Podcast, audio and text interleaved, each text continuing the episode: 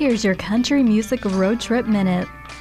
Luke Combs was a special guest at Keith Urban's show at Bridgestone Arena in Nashville over the weekend. The pair sang Raise 'em Up and Luke's When It Rains It Pours.